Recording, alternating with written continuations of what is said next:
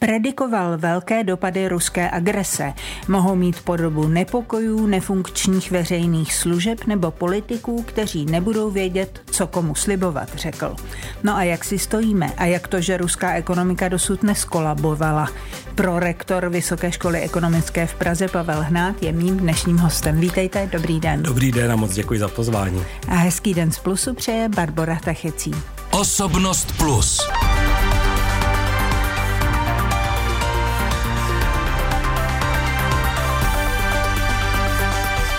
Tak tenhle měsíc už to bude neuvěřitelný rok od chvíle, kdy eh, začala ta poslední agrese eh, ruská na Ukrajině. Eh, mělo být Rusko už, alespoň podle těch predikcí, které padly tenkrát, tak mělo být Rusko už dávno na kolenou. Takže jak to, že není? Mhm. Já musím říct, že jsem si musel trošku v přípravě na ten dnešní rozhovor najít data, protože není úplně mým koníčkem sledovat ruskou ekonomiku. Chápu, že to téma je velké a chci tím i trošku říct, že se těch, kteří predikovali, musíme malinko zastat. My jsme vlastně predikovali něco, co je bezprecedentní ať už rozsahem, ať už tím, jaké nástroje byly použity, takže to, že ten odhad třeba úplně nevyšel, je, je no, asi jasně, jako všichni se potýkali s nevyzkoušenou situací. Na druhou stranu, když jsem si teda četl některé ty reporty, které vyšly třeba na konci loňského roku, jaké ty dopady skutečně jsou, tak všechny začínají tím, že vlastně sankce nechtěli potrestat ruskou ekonomiku en blok, dokonce jsou tam nějaké výjimky z potravy na věcí, které potřebují obyčejní lidé pro svůj život, ale ale měli zasáhnout právě ta odvětví, která může Rusko používat k tomu, aby eskalovalo tu vojenskou agresi. Podařilo se. A tam si myslím, že se v zásadě podařilo. Samozřejmě to, co my vnímáme nejvíce, je ropa plyn a tam samozřejmě jsme žádnou zásadní ránu Rusku nezasadili. Já musím říct, že jsem až mile překvapen, jak my jsme se docela efektivně dokázali té závislosti zbavit. Samozřejmě to, že okamžitě se většina té poptávky přepnula na Čínu, Indii, asi zase se dalo předpokládat.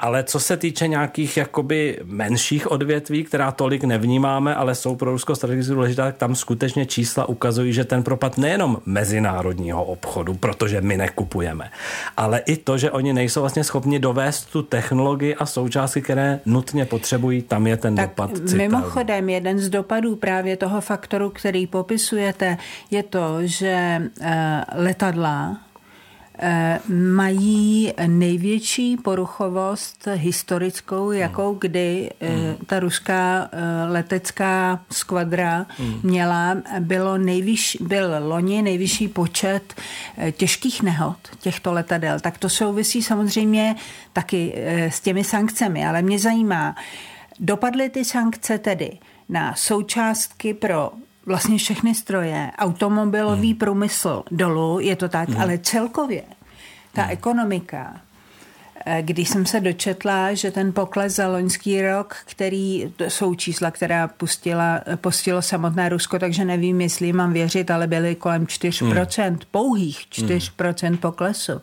tak jsem si říkala, to tedy není moc hmm. na to, jak jsme se snažili.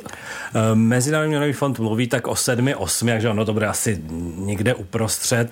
Na jednu stranu to není moc, na druhou stranu skutečně selektivně ty dopady můžou být drastické. A ještě je potřeba říct, že hospodářský růst je nepříjemný v tom, že ono ani tak nejde o to roční číslo, které teď vydá statistický úřad, ale ono jde o růst v dlouhém období, o potenciál růstu a ten se Rusku snížil dramaticky. Nejenom těmi našimi sankcemi, ale i těmi ztrátami na lidských životech a mobilizacemi. Prostě ve chvíli, kdy je mladý člověk mobilizován místo toho, aby pracoval v auditorské firmě, tak je to prostě dopad jak na konkrétní HDP, tak na, také na potenciál té ekonomiky. Mimochodem ten úbytek těch mužů, kteří byli mobilizováni, tak eh, ten je už taky vidět. Tady. No jistě. A to jsou věci, které budou trvat dekády, že? To není něco, co se za dva roky vrátí zpátky. Proto, jako když počkejte, se... vy myslíte, že budou deset let ve válce? Eh, nebudou, ale rozhodně se nevrátí minimálně stejní. Řekněme. Jo? Válka samozřejmě na člověka, jeho schopnost se dál začlenit do běžného pracovního hmm. života, hmm. pracovat 12 hodin denně v auditorské firmě prostě má dopady. Jo? Takže tohle to jsou skutečně věci, které budeme měřit na dekády. Rusko na tom se svým nějakým potenciálem nebylo dobře ani před válkou. Že? Všichni kritizovali Rusko za to, že se příliš spoléhá na ta primární odvětví, že nemyslí na nové technologie a to všechno se těmi sankcemi rapidně zhorší zhoršilo. Jasně, jasně. Nicméně celkově e, proti těm predikcím, e, že se ruská ekonomika zhroutí, zcela zhroutí, tak tyhle prostě hmm. nevyšly, tyhle hmm. predikce. Ano, A ano. já se ptám, myslíte si, že jsou ještě nějaké sankce, které zbývají západu k využití, aby se nějaká citelná rána té ruské ekonomiky dotkla? Hmm. Ještě bych možná předeslal, že zejména ty finanční sankce opravdu dopadly drtivě. Jo. Když se podíváme na čísla o přímých zahraničních investicích, který zase ekonomika typu Rusko prostě potřebuje. Oni potřebují investice, které nesou technologie, Já vím, dobrá ale ten, tam je dopad středně až dlouhodobý. No takže... ale na čísla, která máme teď k dispozici, a samozřejmě všechno je to zkreslené těmi aspekty, o kterých jsme mluvili, ten je citelný. Představte si, že by jeden rok do České republiky nepřišly žádné zahraniční investice a naopak jich třeba tolik co loni odplynulo. Prostě to bychom cítili my všichni. Jo. Nicméně mysl... nic z toho se zatím to, tohle se děje. Tohle se Rusku děje. Jasně, ale to se zatím nedotýká životní úrovně těch lidí. Tak mi eh. řekněte, jestli co dopadlo a jestli vůbec něco zásadně dopadlo na životní úroveň Rusů za uplynulý rok. Já si myslím, že životní úrovně Rusů se to naopak dotýká velmi citelně, protože vlastně ten režim teďka napřimuje všechny rezervy, které má na to, aby vlastně mohl podpořit tu válečnou eh, mašinérii. Jasně. A vlastně to první, co obětujete, je ta životní úroveň těch Rusů Rusu. Já myslím, že zrovna my s tou naší historickou zkušeností si to dokážeme docela hezky představit. Víte, že za komunismu životní úroveň tady jakási byla. Mnoho lidí vám řekne, že to vlastně bylo lepší než dnes, protože tím, jak všichni měli nic, tak si nikdo nic nezáviděl, ale všichni si pamatujeme, jak jsme vlastně tady na koleni si vyráběli imitace západního zboží. No hlavně jo? jsme nikam nemohli. A nikam jsme nemohli. A vlastně v této situaci ta běžná ruská populace, a teď asi je velký rozdíl, jestli se bavíme o lidech v Moskvě a v Petrohradu, kteří prostě byli zvyklí na ten stejný standard, jako máme my, že přijdete někam, zaplatíte iPhonem, neřešíte internet a to je najednou pryč a to přece zase, když si my dva představíme, že najednou bychom prostě ten chytrý telefon v ruce neměli. Já jednou mi děti vyplácali data v mobilu a já jsem nebyl schopný ani zaplatit na benzínce, protože už jsme tak strašně závislí prostě na těchto těch zjednodušovátkách. A ono to samozřejmě není, že bych trpěl ale můj životní standard tím významně poklesl. A Rozumím. to si myslím, že se děje v těch velkých ruských městech eh, citelně. Já jsem se ptala na ty sankce, které máme ještě v kapse, hmm. případně připravené. Jsou nějaké takové? Já, co to tak sleduju, tak vlastně ty sankce dneska už jdou spíše směrem na ty jednotlivé lidi. To znamená, rozšiřuje se ten okruh lidí, které chceme trestat adresně. Eh, to je moderní, já nedokážu posoudit, do jaké míry je to možné. Tudle čteme, jak Lukašenko Lukašenkova rodina si užívá v těch nejlepších evropských letoviscích. To znamená, já skutečně na tohleto nejsem odborník a, a zase známe to z toho komunismu, že každé pravidlo jde nějakým způsobem obejít. Jasně, Takže ale ještě... myslím si nějakých jako velkých makroekonomických věcí už tady moc no, nemáme. No, ještě mě maně napadá, jestli prostě nejde zastavit veškerý biznis s Ruskem nejde, protože tam, kde zastavíte ten legální, ten tradiční, tak rozkvete ten ilegální, jo? což je na jednu stranu krásné, že lidé si poradí. Samozřejmě, pokud jste ten, kdo má rád řád a pravidla, tak je to trošku frustrující, ale je to přesně tak. Tam, kde se zakázal oficiální dovoz, hmm. hned přispěchá černý trh a nedělejme si iluze. Oni se nakonec třeba zrovna k tomu iPhoneu dostanou, protože se prostě veme v čínské továrně a jenom nebude mít ten finální brand, ale prostě nikdo vím, ho ale... na černém trhu doveze. Ne, jo. to jasně, teď uvažujete čistě ekonomicky, mm. ale eh, kdybychom měli uvažovat také částečně eticky, jestli to jde. Tady bych se možná maličko ohradil, ekonomie má v sobě obrovský etický rozměr a to, že já tak trošku to zlehčuju, jenom chci jako ukázat tu realitu, že vlastně, dobře, zastavit veškerý obchod by asi znamenalo obehnat Rusko zdí, která by byla nepropustná. Jo? Jinak prostě no a... ekonomické aktivitě nezabrání. Ne, já to chápu, já to chápu. O nicméně prostě to, že i po válce Eh, ten konec nevíme, kdy bude, ale i po té válce by měla pravděpodobně fungovat nějaká, řekněme tomu, ekonomická studená válka, že mm. prostě ty sankce nebudou mm. jen tak povoleny. Mm. Tak s tím souhlasíte? To si myslím, že nás čeká jako ten návrat k úvozovkách normálu je vlastně už asi nemožný. nemožný. Na druhou stranu, Rusko se sice přeorientovává na ty azijské a východní trhy, ale ono je na ně daleko méně napojené infrastrukturou. Hmm. Něco jiného je dovážet ropu, plyn, zboží do Evropy, kde máte ropovody, plynovody, železnice, silnice, budované stovky let. Jasně. A něco jiného Jasně. je najednou to hnát na Dálný východ. Takže ono samozřejmě to překlopení se na ty východní trhy nejde samo a stálo by obrovské investice, které právě teďka to Rusko nemá. Jasně, ale je to, je to ale dlouhodobě je to řešitelné, určitě, samozřejmě, určitě. protože když místo západní Evropy začaly být azijští hmm. odběratelé hmm. Eh, ruských energií, tak to taky nějak šlo a určitě, jde to. Určitě. A, bude to čím dál tím lépe, protože zase proč oni by si tu levnou energii nekupovali? Jasně, jasně. Mimochodem, myslíte si, že z té případné studené války, myslím ekonomické, hmm. teď eh, s Ruskem, že kine něco pro Evropu nebo pro Západ obecně špatně? Eh, na jednu stranu, už jsem to možná naznačil, jsem až jako mile překvapen, jak jsme tu reorientaci zvládli. Jo. Jenom si představme, že by nám někdo před pěti lety řekl, že nebudeme kupovat ruský plyn a ropu. No tak si to přece není možný, to no, nemůže ta Evropa vydržet. A zvládli jsme to. Jo, no což... jenom připomeňme, že vy sám se predikoval to, co jsem řekla v úvodu, že nás čekají lidové bouře, když to přeženou a tak dále a nic z toho naštěstí, hmm. zaťukejme to, hmm. nic z toho naštěstí eh, eh, nedopadlo dopadlo, takže nejen Rusko, ale i Západ hmm. z toho no, vychází ano, ano. mnohem lépe, než jsme čekali. Já jsem teda ten náš rozhovor si pustil, já jsem ty sociální nepokoje spíš připisoval eh, chudým zemím hladu a myslím si, že ještě nemáme vyhráno. Jo. Vemte si inflace vysoká, tady byla jeden rok, až tady bude, a teď nechci být škarohlíd, No ne, tři, u nás čtyři, bude dlouho, že? Tak pak to bude všechno tak. jiné. Zrovna včera, než jsem šel spát, tak stávky Francie, Británie, Belgie. Jo, jasně, ono, jasně. Ta... Ale stávky byly, když nebyla ruská jistě, agrese. Jistě, speciálně jistě, v té Francii jistě. mají hlubokou Ale prostě tradici. to napětí v té společnosti vlastně asi cítíme všichni, řeší se témata, která by se hmm, dřív neřešila. Hmm. Takže myslím si, že ještě nemůžeme říct, že jsme tohle zvládli a že nás žádné, eh, nechci říct převraty, ale třeba ne úplně optimální volební výsledky, třeba z pohledu pravicově konzervativně smýšlejícího Jasně. člověka, že nás nečekají. Tak ale když jste mě takhle hezky nahrál, tak já malinko odbočím.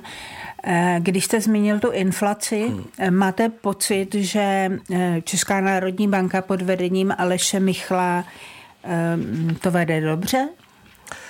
Uh, úplně ne. Na druhou stranu i minule jsme se bavili o tom, že zase to není tak jednoduché, že by třeba zvyšování sazeb okamžitě ne. zafungovalo. Zaplať pámbu nám funguje ten kurzový kanál. Jo? Koruna je nejsilnější v docela jako dlouhém horizontu a, a to nám proti té, ale tohle nám proti té inflaci docela slušně pomáhá a to je taky něco, co částečně způsobila Česká národní Jasně, banka. ale víte, včera já vám řeknu, ve včerejším našem pořadu Jany Klímové kolegyně, který se jmenuje Peníze a vliv, tak eh, David Marek, ekonom, hmm. tam prohlásil, že to, co dělá Česká národní banka, je způsob neboje proti hmm. inflaci. Hmm která je vlastně tím úplně nejzásadnějším problémem, který hmm. teď má česká ekonomika. Je to selhání centrální banky, řekl hmm. doslova. Hmm. Takže vy nemáte pocit, že selhává? Asi bych to takto neformuloval.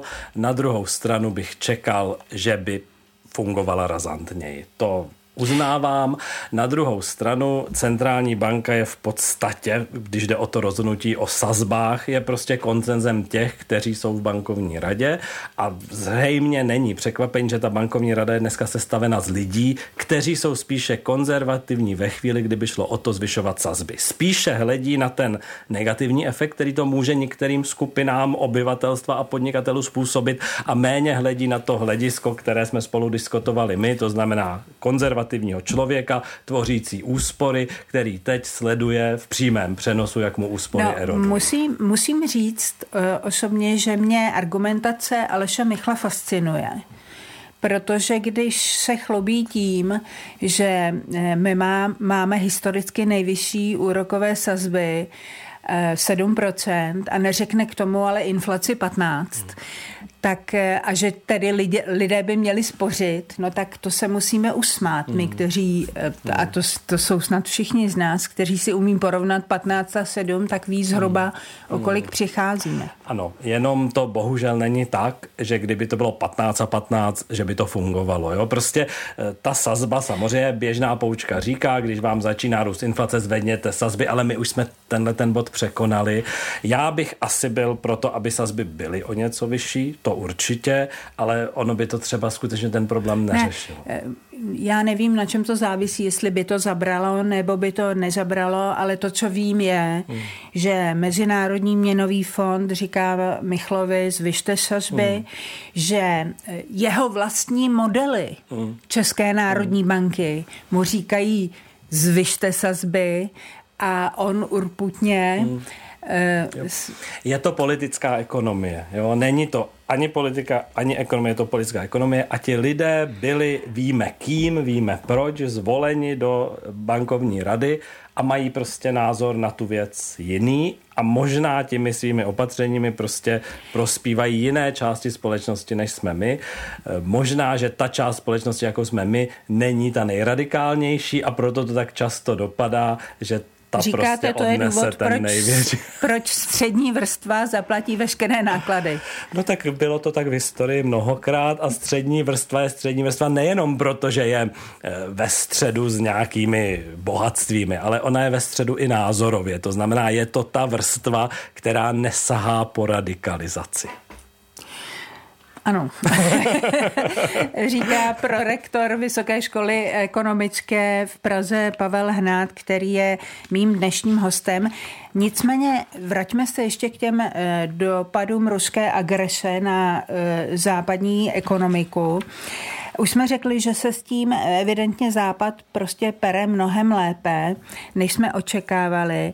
A co si myslíte, že v tom, mm, v těch eh, skvělých výsledcích vlastně zatím celého Západu hraje eh, tu největší roli? Že, že jsme tak rychle přesedlali uh, u těch energií, nebo je to něco jiného? Hmm.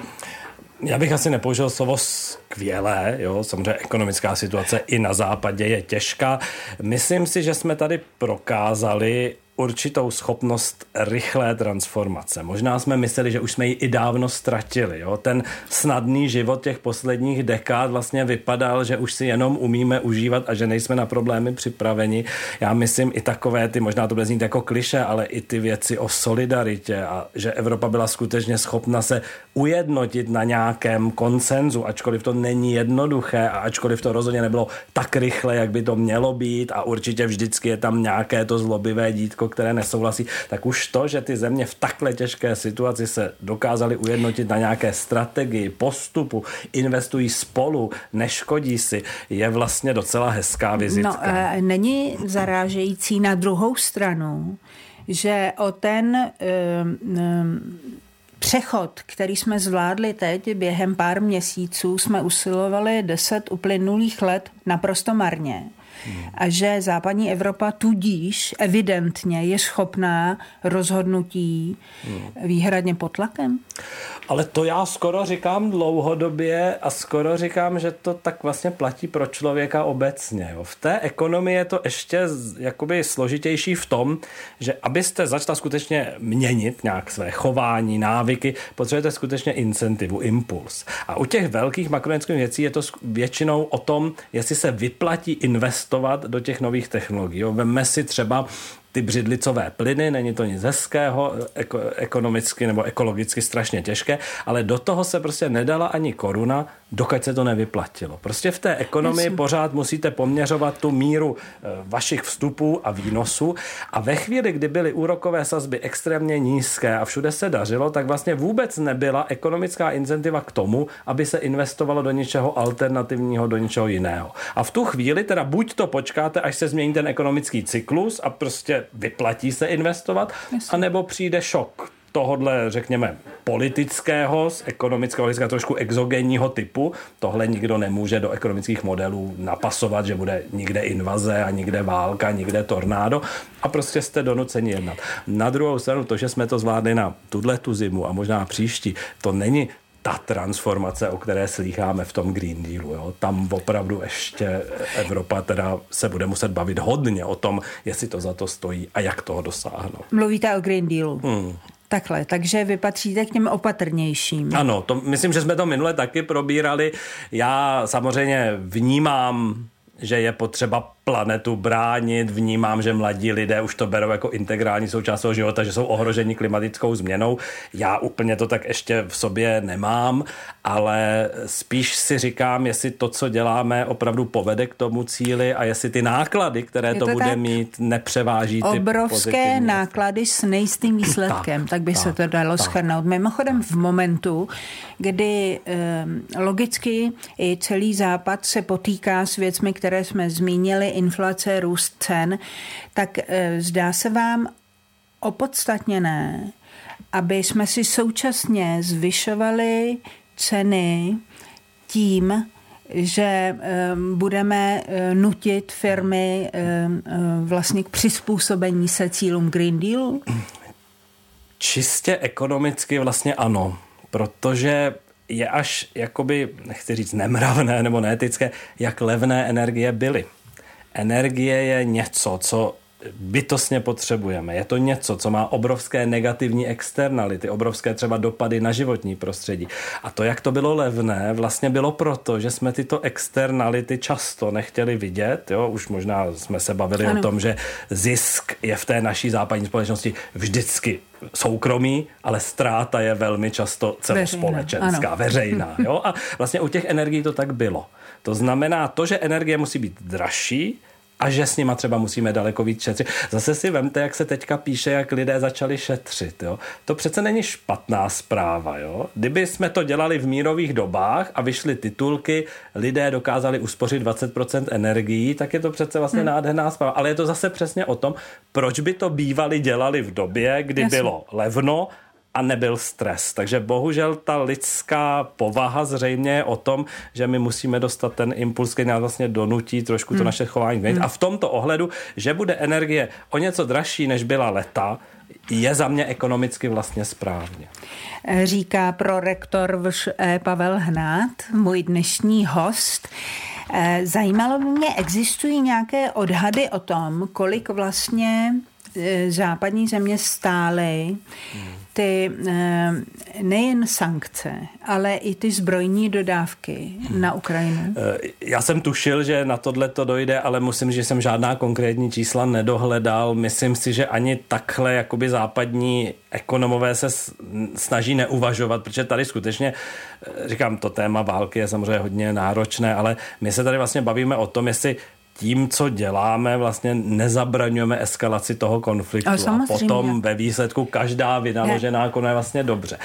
Nepříjemné by bylo, kdyby to třeba takhle nebylo, kdyby to nevedlo k té deeskalaci, nebo kdyby to naopak vedlo k větší eskalaci. A pak zase ty ztráty jsou samozřejmě obrovské. V každém případě, abych vám úplně neutekl z té otázky, budeme se určitě bavit o jako celých procentech hrubých domácích produktů. Jo. Tady už nemůžeme ani mluvit o milionech, miliardách. Tak, Tady už si skutečně... Jasně, jako... Ale vzhledem k tomu, že vlastně vše, co z našich skladů, a teď mluvím o západoevropských zemích a Americe samozřejmě, je nejvíc, že všechno, co se posune směrem na Ukrajinu, se musí doplnit a to jsou tedy konečně ty zvýšená, zvýšená procenta mm do rozpočtu Severoatlantické aliance, mm, která mm. jsme nebyli nikdy schopni řešit, eh, vlastně do té finální výše řešit. Že? Mm.